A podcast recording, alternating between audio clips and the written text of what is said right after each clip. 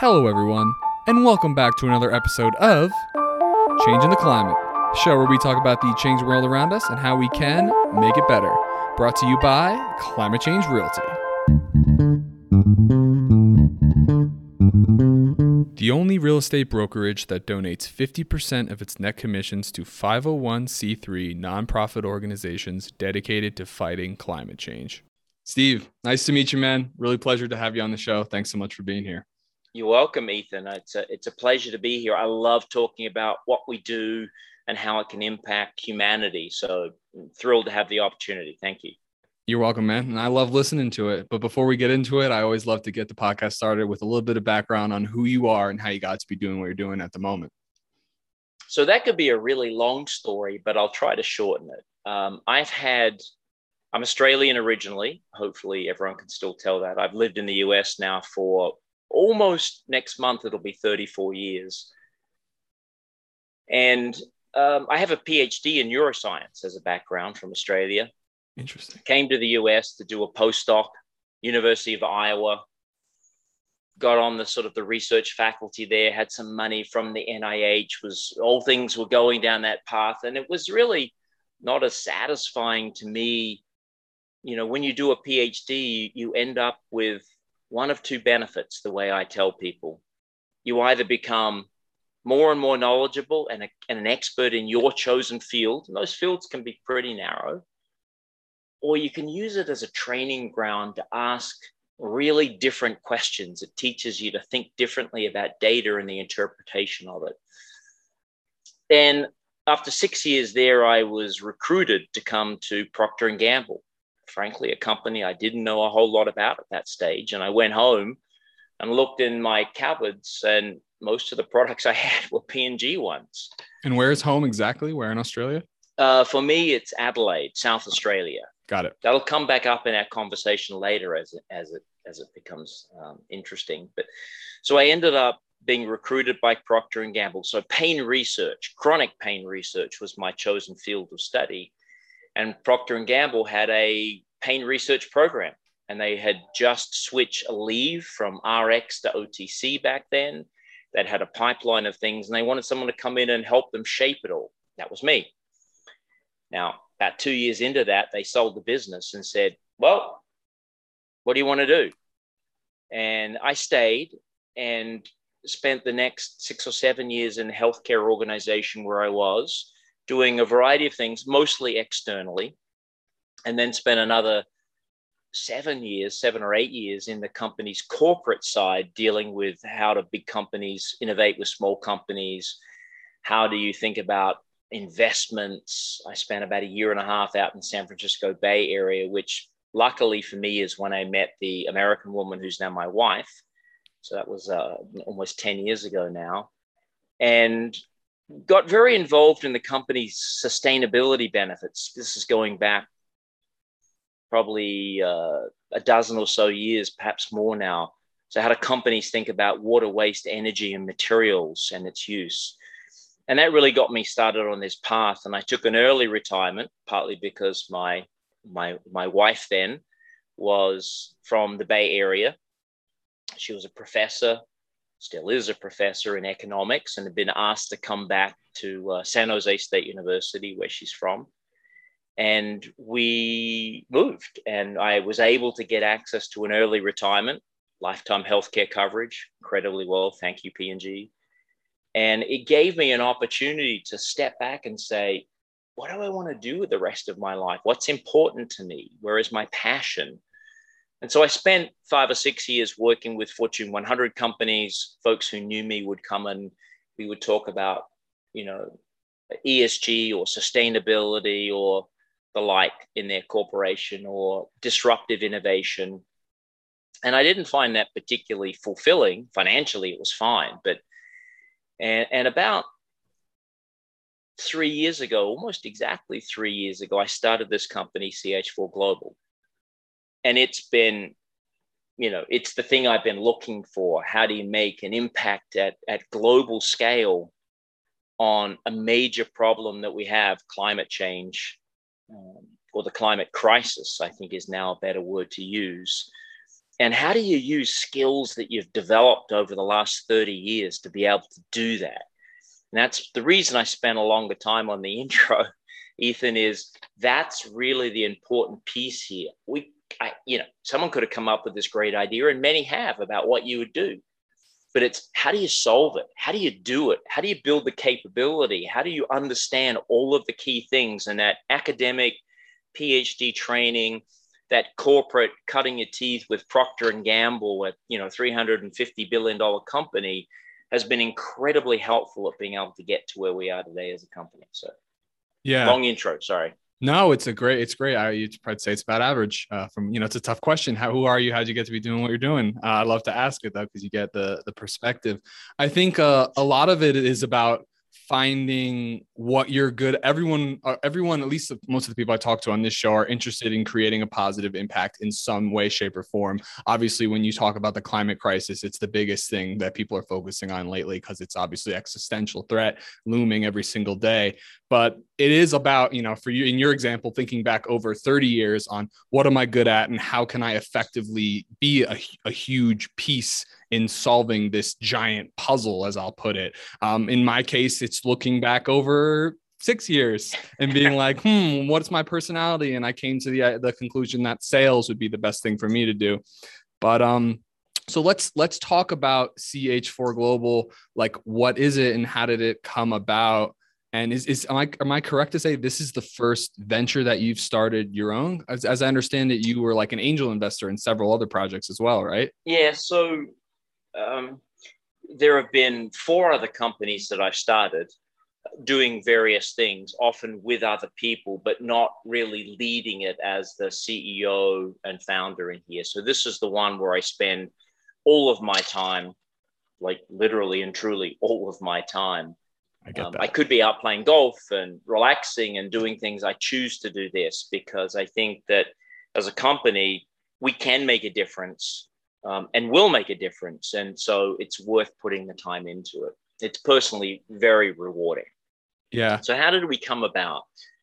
Well, back in that time when I was those five or six years when I was working with a variety of Fortune 100s, I also worked with a couple of governments. And one of the governments was the Australian government. And the national research organization there is called CSIRO. They've been around for more than 100 years have developed some incredibly impactful innovations, both within the Australian ecosystem, but also globally. People don't know much about it, but they have.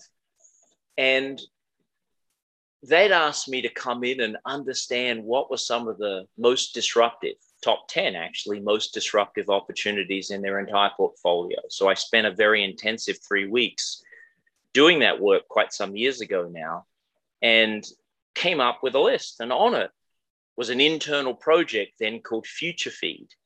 And Future Feed was being run by, by two folks, Michael Battaglia, um, whose name I'll bring back up later on, and Rob Kinley, Dr. Rob Kinley, a, a researcher, Canadian researcher actually, who was working at CSIRO. And they had developed all of the fundamental understanding behind how does this species of red seaweed, Asparagopsis, have this incredible benefit. It was all secretive was none of it had been published at that stage. And so I had under NDA the opportunity to see that. And I said, using all of my integrated background, I said, man, not only is that disruptive using P&G experience to do that, not only does it work using my science background to look at the data that had been generated, and it was safe using, again, my healthcare background and experience to say, this is disruptive. But you know what? Nobody, this is back in 2016 and 2017, not that long ago, Ethan, but nobody cared about methane. CO2, you know, climate change and the oil and gas industry, the fossil fuel industry was the only thing that was talked about by people. And frankly, it's really only in the last three or four months leading up it's to COP26 that methane has even started to be part of the conversation. But I knew the opportunity was there. I also lived in California for 10 years until just recently when we moved to Las Vegas. And California, about the same time as I knew this data, had passed State Bill 1383 that mandated a minimum 40% reduction in methane output from cattle by and to be put in place by law by 2030, but 2024 was the looming date. And there's no way to do that. There's, there's nothing you can do. You can't combine things to get to 40%. So I knew there was a market. And there's 1.8 million dairy cows just in California alone. So here I am sitting here thinking, I know of a technology that works, is safe, and I got a market.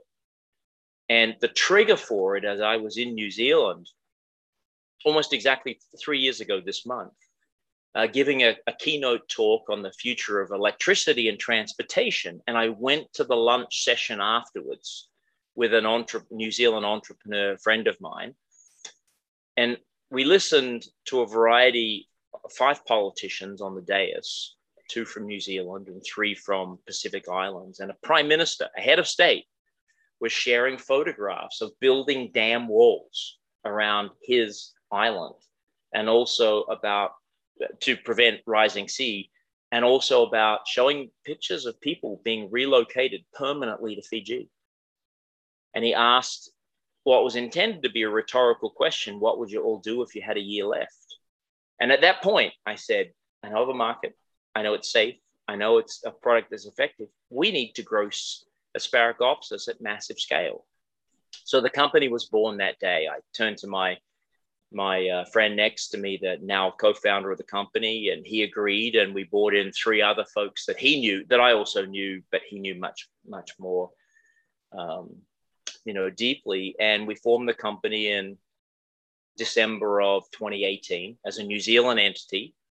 And as we've grown, and New Zealand because it's one of the native homes of the species, Correct. And I was in New Zealand, and four of my co founders were New Zealanders.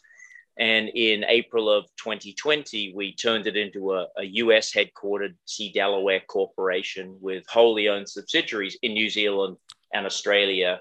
Okay. And that's how we're now building the model. So headquarters right. is US where we are. So cool. Well, thanks for sharing. Let, let's back it up a little bit for someone who's doesn't even know what methane is, isn't aware. Let's just like cover the very basics. So when yep. California is talking about a 40% reduction in methane emissions, was that directly contributed to to uh like livestock or just re- reduction in methane in general? Um, it was it was more in general, but okay. livestock is one of the bigger components within there within California. So let's Okay. Um. Yeah. So CH4 Global is the name of your company. CH4 is the what is it called? The the sign the for chem- the chemical symbol, yeah, of methane. So, um, how, how does methane emissions compare to CO2 emissions? And what does that have to do with livestock? And what does asparagopsis have to do with any of that stuff? Oh, well, it's three good questions in there. So I'll have to remind you to tell me if numbers two and three. So let's talk about methane. Yeah. Um, as the chemical. So on the planet today, we, we recognize that global warming is happening. Well, many of us do. Increasing frequency of all of the weather events that are going on, the, the compromised lifestyles of many of the people in what's now called the global south. It generally means those below south of the equator who are impacted by emissions that are generated generally by people in the global north. It's not quite 100% that way, but that's that's terminology that's often being used. And as we do that, it's really, for the most part, been attributed for many, many years, for 50 years, to carbon dioxide. And the major anthropogenic, that means that which we produce um, or have produced, or as a result of us being produced uh, of CO2, is the fossil fuel usage and there's there's tons of data. I won't go into any of it, and I think people are at least familiar with it. So CO2 has been the culprit, um, claimed culprit, and fossil fuel industry has been the ones that are under the gun. And all of that is true. There's no there's no there's no issue with that. But what's happened as we have evolved, we've begun to understand. In fact, you'll read articles saying we were surprised that and this is a, a frequent occurrence. And one of the we were surprised at that methane is also a significant contributor. Now, the question is how impactful, how much more of a contributor? and there's again two ways to answer that. I'll give you today's answer because today's is the only one that matters. We have set last week at COP26, we've set, the world has agreed to set 2030 goals. It was actually set at COP21 in Paris. What's the 2030 emissions we need as a planet? We now know that that's 45% reductions in greenhouse gas concentrations compared to compared to 2020. That's an enormous amount when we're projected to actually increase 7%. How the hell are we going to do that? This is the problem. And through that, the recognition that something like methane over a 20 year period, over the next 20 years, mm-hmm. is 86 times more impactful than carbon dioxide. And so Damn, while there's less of 10. it around, it's it's 86 times more impactful. In fact, over a 10 year period, it's 99 times more impactful. What do you mean by impactful? As in having a warming effect on the climate? Correct. Correct. In terms of its physics of how it actually produces a warming effect. So it's, you know, it's almost 100 times more impactful. And so if you produced 100 times less, it's going to have the same impact. This is the key thing. And so then you ask yourself a question well, where does methane on the planet today come from that we cause to be produced? And there's two big buckets. There's there's dozens of smaller things that produce it, but bucket number one that people always think about is the oil and gas industry because natural gas, that's methane. So if you have a pipeline that's putting natural gas into your house to heat it in the winter, and there's a leak in there, that's natural gas that's leaked into the atmosphere that contributes to climate change that we produce. Right. So, and in fact, when Biden earlier in the year said we're going to impact methane in the US, it was really focused on the oil and gas industry. Because it's an easy one for people to think about. Well, if I go fix the pipelines, I can reduce the leakage. These are all good things to do. In fact, they make good business sense. But what people will be surprised to learn is that the agriculture industry globally is far larger than oil and gas. When it comes to in methane fact, production. In methane production. Within agriculture, cows, or actually more broadly, that the technical term, and I'll explain it, is called enteric fermentation. Um, enteric fermentation is the largest source. It is bigger than oil and gas and I'm going to repeat that just in case we have some policymakers that listen in. enteric fermentation is larger, has a larger impact than does methane emissions from the oil and gas industry. So, what's enteric fermentation? That gets us to what Asparagopsis does. So, cows, as an example, but we also include in this cows, sheep, goats, camels, deer. They all have four stomachs compared to our one. And the first stomach is called the rumen. And part of the rumen's job is to break down complex carbohydrates, grasses, and grains that typically they would eat that we can't eat. We can't break them down. We don't have the machinery inside of our digestive tract to be able to do that. So they pass through generally undigested. In a cow, they're broken down and they're broken down because they have a series of bacteria in that first part of the rumen called methanogenic methan- methanogenic, meaning they break down um, complex carbohydrates, and methano, methane, genic means produce. So they produce methane. That's what the bacteria do. And so as they break it down, so the calories are coming in from the cow that they're eating. These bacteria helping to break it down to the energy sources that the cow needs to be able to produce milk and beef. And that energy source is not glucose like it is in us, it's called fatty acids that it utilizes for that. But a byproduct of those bacteria helping to break down those calories is they produce about 15% of the calories that a cow eats is burped out as methane. You'll often see pictures of cows and it looks like they're farting it out, right? That's that's the comical way to represent it. But the true answer is that 95% of the methane that a cow produces is burped. Enteric, stomach, fermentation, i.e., the, the, you're fermenting the grasses and the grains to break it down. So that's where the words enteric fermentation simply mean the digestive process in a ruminant, a four, four, um, four stomached animal, of which the cow is the largest um, producer. So cows, and there's 1.5 billion cows on the planet. So they, a lot of methane. So that's 100 on average. It's it's about 150 million tons of methane at 86 times more impactful. That's, that's 12.9 billion or 12.9 gigatons of carbon dioxide equivalents. Try to normalize them.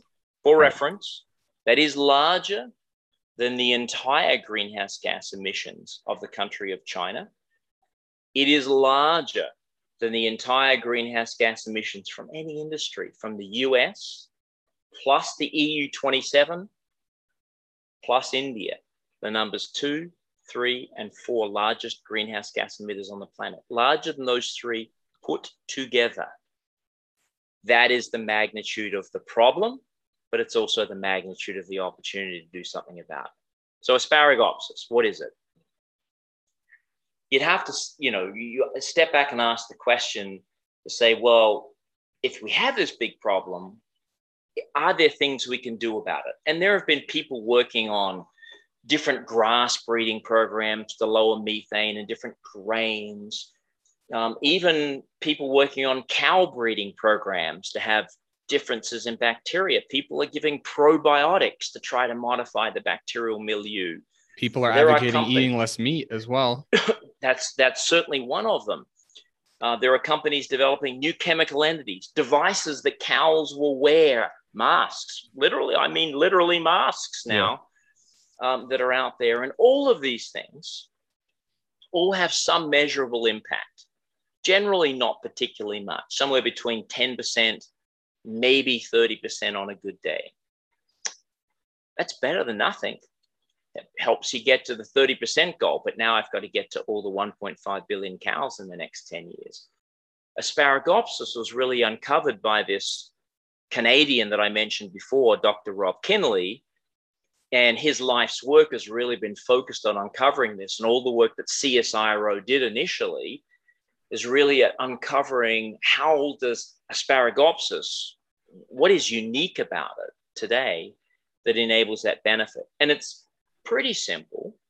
It turns out that all seaweeds on the planet, all 10,000 species of seaweeds, they all produce a series of chemicals of which bromoform is an example of one of them. And I'll use the word bromoform when I mean the 95 other chemicals as well, because you don't want me listing them all, and I won't be able to pronounce them all. So bromoform is this material that seems to have this benefit in cows. And all seaweeds produce bromoform. Every single one of them on the planet. It's part of their natural metabolic cycle. But this species has developed over time, over millennia, the ability to store it in little vesicles inside the plant called gland cells and concentrate it. And the reason it's done it, it's its defense mechanism in the water. So when a sea creature comes up to nibble on this, it's it's a gorgeous seaweed. It floats and looks like a sort of a red, pinkish, sometimes purplish floating Christmas tree because it likes to live in water that moves. And it's just it's just gorgeous to see it. Take it out of the water and it all collapses. There's very little three-dimensional rigidity to the structure. But when it's doing this, it looks really attractive to a sea creature that likes to eat seaweed. Comes up to nibble on it and says, Yeah, I don't like that. That's why it's concentrated it. So it's been its, its natural defense mechanism. So that's why it has it. Now, why haven't other seaweeds developed the same, same mechanism? Nobody knows. There are mm. research groups around the world who have been looking for other species of seaweeds that does the same thing. None have been found yet, and at least 300 have been looked at. It's likely that some will, but today we have asparagopsis. And we know that it is these combinations of these 95 chemicals in there. It's not just bromoform. In fact, just bromoform only gives you about a third of the benefit. So it's a combination, like most natural materials, it's a combinatorial effect the natural product actually provides us. And we're not going looking for it. We know we have the whole plant. So when you can provide it to an animal, a cow in this stage, about so a cow eats maybe 20 pounds, I'll, I'll convert it 10 kilos, 20, 22 pounds. It, the number varies. That's a fair bit of food a day. And you take four tablespoons and sprinkle it into that over the course of the whole day. That's all it takes, right? It's like putting salt or sugar on top of your meal. It's a, it's a, it's an added supplement. So it's about less than one half of 1% of the total dietary intake from a cow effectively eliminates methane production it not only eliminates methane production, but it increases efficiency of that animal. Because if you remember back to when I shared and said about 15% of those calories are burped out as methane, well, if they're no longer burped out as methane, they stay in the cow as energy and are absorbed by the cow. So the cow is more efficient. Physiologically, you can describe how it works. And the data that's being generated now starts to support that. And the, the blockage it's very simple. It's not magic. It's simply an enzymatic inhibition or in- inhibition of an enzyme that's normally converting those precursors into methane that's burped out. So everyone understands it from a biochemical standpoint. There's no magic in it. It's it's fundamental science. Yeah, well, this is truly groundbreaking stuff, which is why I'm I'm really delighted to have you on the show. I I think uh, the opportunity is immense. It's it's it's quite it's quite amazing. Um, the thing is, it is it only grows in certain places, right? It has to be grown in its natural habitat. Also, an extraordinarily important question. So, in a in a world today of, of a 30% methane pledge that's going to be extraordinarily difficult to attain by 2030, that now 105 countries have signed up for, by the way, mm-hmm. including the US. Um, how do we get there when we know this has this profound benefit? Now, there are two species a cold water one that, by its name, likes to grow in colder waters. Right.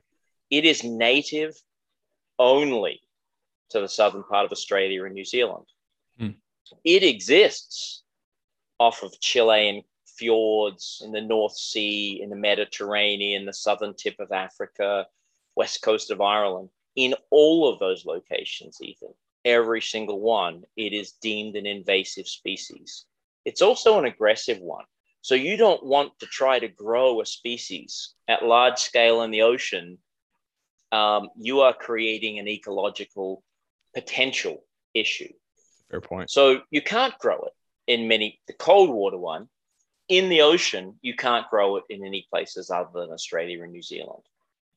The warm water one, is generally endemic, found throughout most of the Pacific and most of the Indian Ocean, oh. including Australia. And so, Australia, in fact, is unique that it's, I believe, the only place in the world where both species exist. And in the southern part of Australia, South Australia by a state, where we have one of our operational areas, it's the only place in the world where both actually grow in the same you know, square yard on the ocean floor due to some unique geography. So growing it in water is really important, but you also need to say not just where is it? What are the conditions that might have to be met that allow us to be able to grow it? And I've, I've come up with five criteria that would be relevant for us as a, as a, as a company that we believe is both ecologically um, and ethically responsible. One, you should only grow it in the ocean where it's native, of course. Two, you shouldn't grow it where it interferes with fishing industries. Three, you shouldn't grow it in a region where it interferes with other existing businesses that are utilized in that region. Four, you shouldn't grow it in an area where it interferes with tourism. And five, where it interferes with shipping or trade routes. Now, for the US, there's only one location in the US where the native species can be found, the warm water version, and that's Hawaii. Hmm. So now you go through those criteria. Well, if I grow it at large scale, given Hawaii is sort of on a reef and I don't have a lot of space for it, it's going to interfere with tourism. It's going to interfere with recreational fishing. It's going to inter- interfere with other business and transportation. So it becomes problematic to grow it anywhere in the US. again, there is uh, some evidence that it's been able to found on Southern California. Uh, again, you have limitations on your ability to do it. There are far more viable places around the world. Now, you can also grow it on land in tanks, in closed tanks and systems. Oh. Trickier to do, more expensive because now I've got to acquire a tank where I had an ocean that was cost me. I've got to give it the nutrients that it needs, whereas they were provided free. By the way, it's um, pardon me, its nutrients are pretty simple: sunlight, because um, it's a photosynthetic plant. Two, carbon, which comes from dissolved carbon dioxide in the ocean, which is contributing to ocean acidification. So if we take out the carbon in the water, we reduce ocean acidification. And then third, from nitrogen and sometimes phosphorus, which is a problem for us as humanity because the more we grow products on land in agriculture, we have that nitrogen and phosphorus that washes off that land into ocean, causing aquatic dead zones. And the seaweed takes all that up too. So the seaweed has a whole bunch of other benefits. But when you grow it in tanks, you need to provide all of those. Again, an added cost. And then you've got to put it on land. And now you're competing for that land with other agricultural uses, with human uses for it. So it has other costs to do with it. Doesn't mean you can't do it um, it's likely more efficient at producing material. But we just have to be careful because 15 years ago, the world went through this exact same thing with microalgae. Mm. And microalgae were going to be the savior, and we're going to produce all of the biofuels to allow us to continue to drive combustion engines today. Well, after a couple of hundred billion dollars of venture and other capital investments into that industry, not one made it out the other end. And it was all, well, I can grow microalgae that exists throughout the oceans. I can grow them all in contained systems in here. And for a variety of technical reasons, it just didn't pan out that way. So we just have to be aware that growing in closed systems in tanks certainly is an attractive proposition, but I don't think we yet know that it's feasible to do at any level of scale. What does the uh, cattle industry think about feeding this to their uh, their animals. Are there any safety issues that have come up in these studies? So I think there are, for the most part, no safety issues that have come up for this in the studies. People have looked in, in milk, in beef, in various organs and tissues, in urine and feces, uh, for any evidence of any safety issue whatsoever. And for the most part, uh, perhaps with one exception, there's never been any issue found whatsoever. So the bulk of all of the data, and there are reasons why that one study uh, perhaps um, had some issues with its design. So for the most part, there doesn't appear to be any safety issues and data that continues to be generated by the various companies looking to do this would continue to support that. I think the, the question for farmers is maybe a twofold. Like any industry, there's early adopters. There's those 10 to 15% who say, look, I want to do this. And we have a long list of those farmers who we're seeking to want to work with. There are some corporations who are now starting to lean forward, especially if they're heavily dependent upon beef or, or milk to lower their own carbon footprints associated with their own corporate goals. But farmers are generally and I say this nicely for the farmers that are listening, a bit of a curmudgeonly group. They don't really like to necessarily, as a larger entity, as, as a generalization, aren't necessarily the, the most quick to adopt new technologies and new approaches, right? It's worked for me this way for decades. Sure. It's going to keep working for me. And so I think there's the issue there. And there are two areas that importantly must be addressed in this and any other industry. How do you make it easy for farmers? Right. So if my farming practice and I do all of these things in my normal day, how do I incorporate this into that regimen? The first time you have to have a farmer, or, or frankly, any of us as consumers, do a habit change to have a benefit, now you've raised a big barrier. So we're trying to work on how we have product forms that fit within the farmer's practices that don't require a habit change to, in fact, be able to address that. And then the second one is price or cost. It's always the question I get: How much is it going to cost me? Totally. And and I tell people I don't think that's the right way to ask the question. The question is, what is the value to the farmer?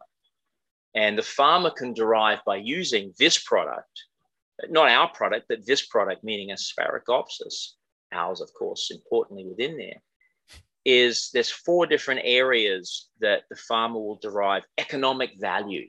That's one, one is there's a yeah, there's a reduction in carbon.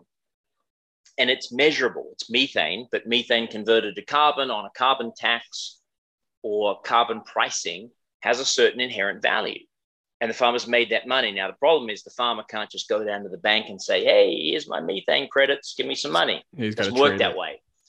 And there are emissions trading schemes that are being set up in different parts of the world. Again, the farmer's ability to transact in that, certainly anytime in the near future, is difficult. So we work with the farmer to acquire a reasonable number of those credits back. They get paid to do it on day one. Two, there's this increase in efficiency of the animals. So they either produce more beef and milk or they can produce the same amount with less feed. In either case, it's a, it's a financial win for the farmer. And that's just with half a percent of their food. yep. And, and it's not like if you give it twice as much, you get a benefit. In fact, you don't want to give it more. Well. There's no need, yeah. no reason. You already get 90% reduction. You don't need to give more. More that's just completely wasted. But what what benefit would they get in like the efficiency of the animal or the muscle tissue? Tend so the, the, science is still being published on that.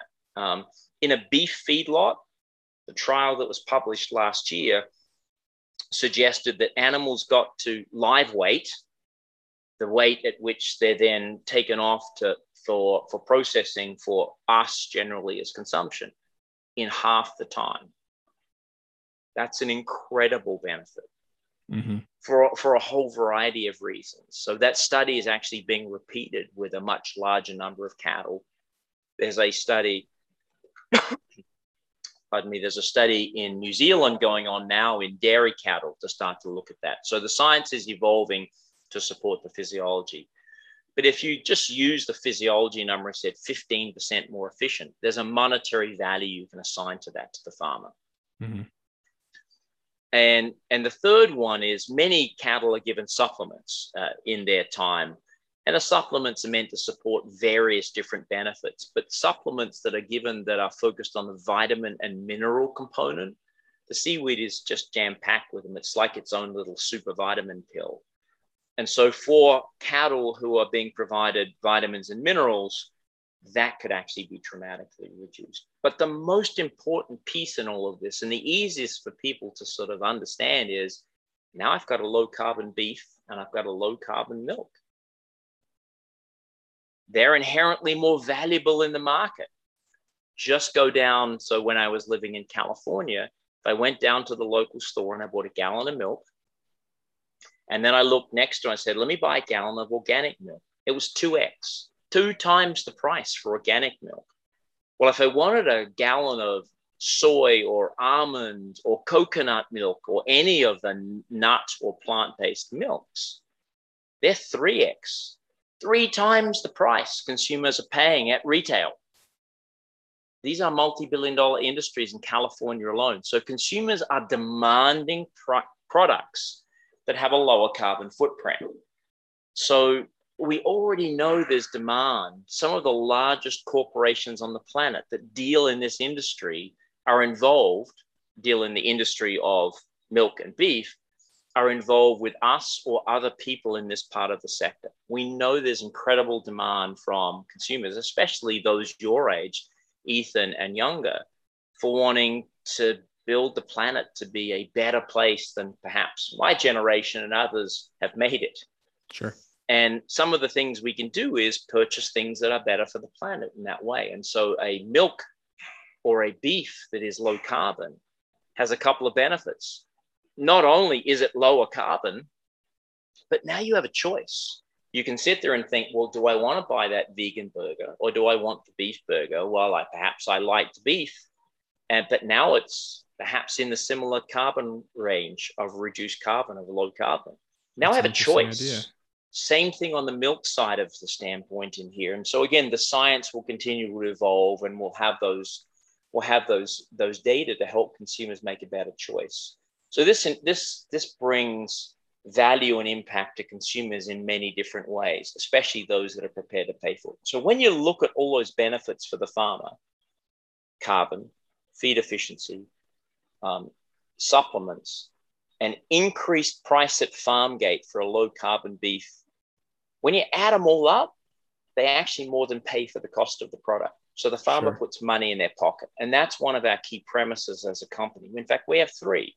One, to reduce um, climate change or impact climate change at scale with urgency. Number one, that's why we exist. But number two is we want to put money in farmers' pockets. It should be a financial benefit for them to do this. Three, another key tenant for ours is to be able to work with Indigenous First Nations groups anywhere in the world where we can. We're doing that in Australia and in New Zealand, and we will do that in other regions um, it's it's simply the right thing to do. These are guardians of the land and the sea, who, in an Australian standpoint, have lived continuously on that land for somewhere between fifty and sixty-five thousand years.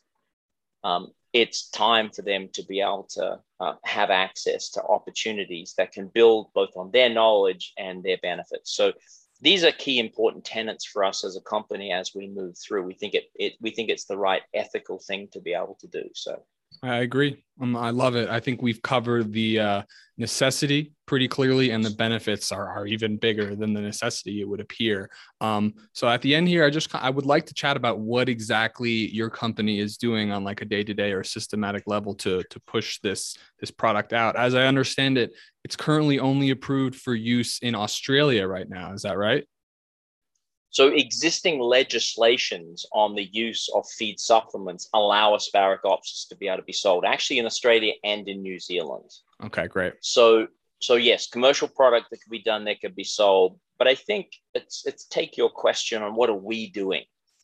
We need a global um, CH4 global. Correct. And the way we think about this, Ethan, is um, it's a stepwise. So we just raised some uh, venture investment money. Thank you to DCVC and DCVC Bio and, in both uh, incredible venture companies in California who believed in us enough to invest. So we raised a $13 million investment round. And that money allows us to now take all the knowledge we've developed for all of the component pieces. How do you grow a seaweed, a hatchery, produce the little seedlings, the little babies?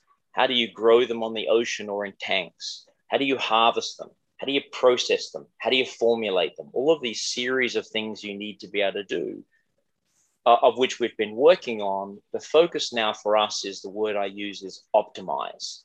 How do we optimize the processing? How do we optimize building of a hatchery? Doesn't mean perfect, to be really clear.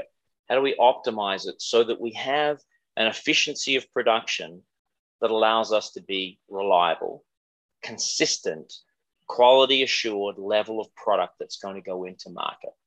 And that's really what we're doing over the next 12 months. At an operational facility we have in Australia, in Adelaide, turns out where I was born. But the reason that it's there is that's where the robust native species are in Australia for us. They exist in a few other places, but there are a variety of reasons why it's better there. Two, in our facility in New Zealand, and we have several locations within New Zealand. Great. So it's optimizing each of those component pieces and the flow of material through. And it's optimizing our understanding of biomass growth. How much does the seaweed grow in the ocean and in tanks? And how much of these variety of these volatile natural materials that produce the effect in cattle how do we increase the amount of those that are within the seaweed? So all of that work is going on for the next 12 months. We'll then build uh, what we believe will be the world's first scaled commercial scale pro- uh, facility in Australia initially. We'll validate all of the financial assumptions that we've built into it. We'll show the world that this, frankly, just makes money, as well as provides dramatic impact on the oceans reduced ocean acidification, reduced issues with nitrogen coming off of the land, that produces dramatic impact in the atmosphere in terms of methane reduction and therefore climate change impact, and produces dramatic effects on land by increasing productivity of cattle and making them now something viable. So we don't have to necessarily stop eating beef. We can eat low carbon beef.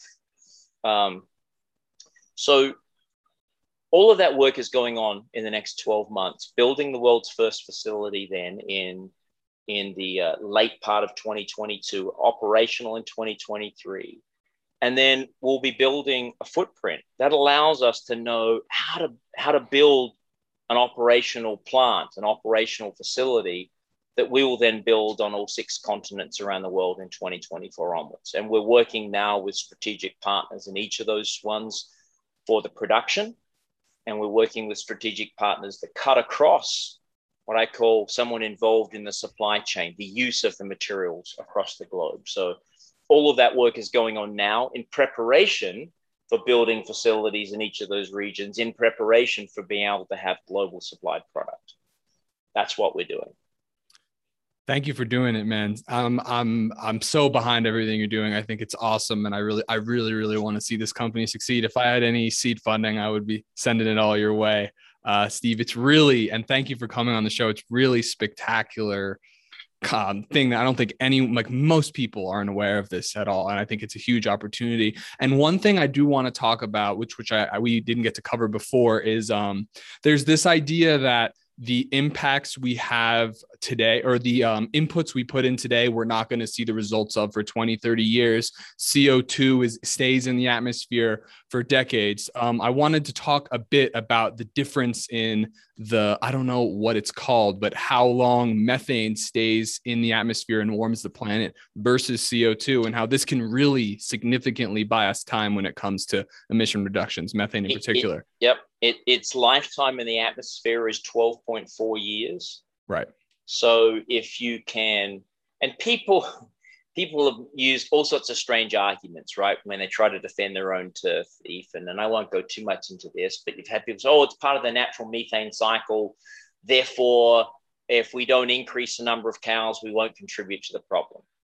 Well, frankly, that's just BS you're contributing to the problem by the cows putting methane in. And those cows exist at the numbers they exist to feed us. That's truth and reality.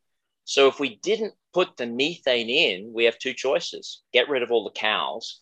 That makes no economic sense. The, the industries that would be decimated by that. Eventually, should we be eating less beef over time? That's a sort of a bit of an ethical argument, but I don't want, we don't need to get into that. But the other way to do it is how do I stop methane going in by, a, by an approach such as what we're developing? Well, if I could stop that going into the atmosphere, I have 12.9 gigatons carbon dioxide equivalents every year that is not going into the atmosphere. That impact, you know, is, is just enormous. So if I can do it, we actually have the opportunity to reduce global warming in a way where it potentially is a slight cooling effect. And again, Absolutely. the scientists uh, in the IPCC and the United Nations are doing all those calculations trying to understand what that impact could be. But it, what it effectively does at a practical level, if we can get this, an industry can get this to serve 1.5 billion cows on the planet in the next eight years through 2030, it's bought the world another one to two decades to get CO2 and fossil fuels transitioned. And again, advocates who say we need to shut all the fossil fuels off tomorrow, I think haven't thought through the logic of that. Our lives depend on it for everything we do. A transition away is the practical sense. And I see very little discussion on well, should we have a transition plan over 10 years? What would that look like? What will we replace things with? How do we do that? This is not a practical discussion, sadly, that is happening. It's not happening. And it really needs to happen.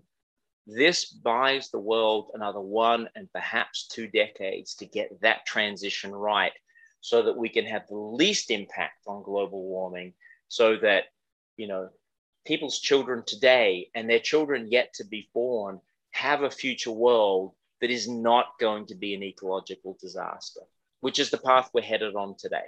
Absolutely. Um, and then the light just um, comparing the lifetime of carbon or CO2 in the atmosphere is like thousands. 30, 40 thousands of years. So this really, this is like a, like a, like a Super Mario star, like, like yeah. give us a little boost. So that's really important. Um, do you think it's possible for the private sector to lead on climate action and fix these problems? Or do you think it's essential for governments to create mandates, for example, like California did, saying that you need to reduce uh, emissions by 40%? Or can we rely on stuff like, I suppose you'd need legislation to create a, a voluntary carbon market. But I, yeah. I, I just draw a distinction between coercive policies and like reasonable laws, I suppose. I don't know.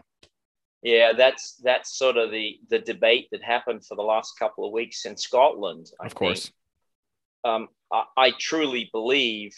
My wife is an economist, so we have this partly this discussion now. I, I truly believe that the private sector will be not only the source of opportunities, but certainly the deployment and the ability for that. So I think the government's role in this um, is not to try to set the strategies. I think we've systematically proven that governments are not very good at that uh, year in, year out. What the governments can do is try to appreciate where can the biggest impact come over the time frame in this case the next 10 years for the benefit of the citizens in that region that's really what their goal is how do i keep improving the lives health and well-being of the citizens, the constituent citizens in a region. And so when we think about this, where the world has declared methane, so the executive director of the United Nations, Inger Andersen, said methane is the single largest lever for climate change impact in the next 25 years. Yeah. Now, that is an incredible statement. It's also true.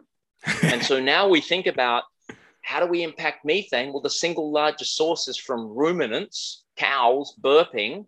We have a safe, effective technology platform that eliminates 90% of that, that can improve the world's oceans, can improve the atmosphere and the land conditions, can produce much more efficient cows to produce more protein for the humans on the planet where we have a protein shortage.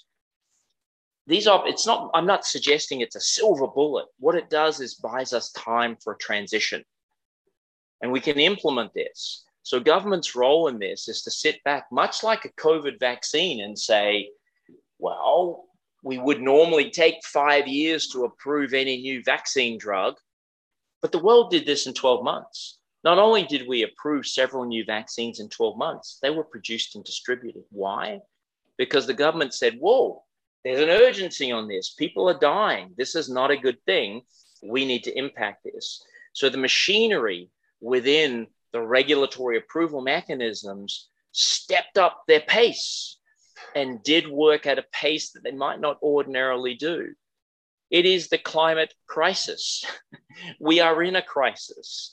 So it's time for governments to start to do the same thing we did in a vaccine scenario in terms of methane and perhaps carbon dioxide legislation that facilitates the ability for opportunities to get into market to have bigger impacts that can be, be developed by industry. So things that regulate um, the ability to use it, things that regulate the approval of it, need to have a higher level of attention paid to them.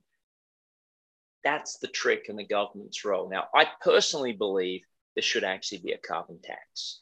I'm one yep. of the advocates for it. As I, I think it'll do a couple of things. It'll it'll facilitate a transition away from fossil fuels. But that's only if that carbon tax money is put into new opportunities to develop for the future.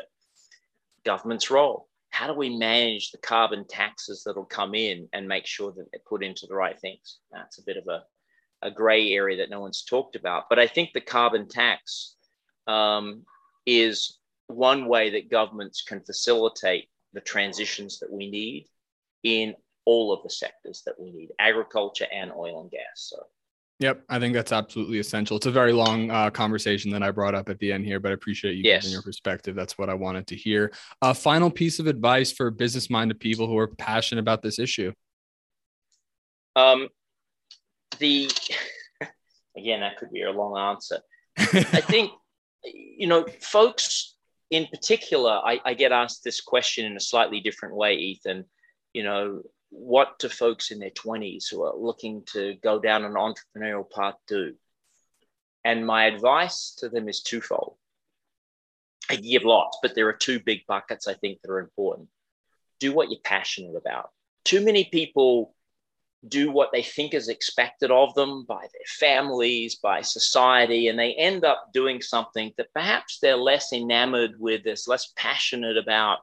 It brings home money and it lets them live a lifestyle. So find something that if you can that you're passionate about that you can make an impact with. And but the second one I think I would do is spend time understanding how do you access the knowledge, the skills, and the capability of the quote unquote older generation? Those that have been through the, you know, have 20, 30, 40 years of experience in a particular way. Uh, and that experience are life experiences as well as technology or business or commercial ones. And so, how do you bring those in as consultants or advocates into what you're doing to apply that lens? I've been fortunate that I've built those experiences over my career to, you know, to 61 now. Um, if you're in your 20s and starting a company in, in climate change impact or sustainability, find ways to bring those folks in because little known secret, they want to help. In fact, they'll often help you by if just being asked. It's an incredible, um, you know, it's it's an incredible impact on somebody. Say a younger person, I'd like to pick your brains. I'd like to learn on your experience. In most cases, they're happy to do it at no cost. Leverage it, right? If you're a young company doing this, don't forget to leverage the skills and expertise outside of your company who can enable you um, that would be the other piece of advice I'd give. Yeah. Speaking of which, Steve, thanks for coming on and letting me pick your brain. Um, I love everything you're doing. If there's ever any way that I can support your business, uh, please don't hesitate to let me know. I'd really love to do so. Um, I think what you're doing is incredible. And then a little bit more on that. Um, sometimes they write down uh, their whole life's work in a book that you can go pick up and read within two exactly. days. And that's totally uh, formed this really unique perspective that I have. I'm always trying to take ideas from people I really respect. But um, like I said, I appreciate you coming on the show today. Um, and yeah, I, what you're doing is great. So thanks so much, man. You're welcome. Thank you, Ethan. It was a, it was a pleasure. And if, uh, you know, I'm happy to happy to share more or help in any way I can. So I really appreciate the opportunity. Thank you. You're welcome, man. All right, everybody. See you soon. Thank you so much for tuning in to another episode of Changing the Climate. Here at Climate Change Realty, we don't just donate 50% of our net commissions to fight climate change, we also donate a full 50% of our real estate referrals. So, if you or anyone else you know is looking to buy or sell a home anywhere in the USA and would like to create thousands of dollars in donations without any cost out of pocket, please visit ccrboulder.com today.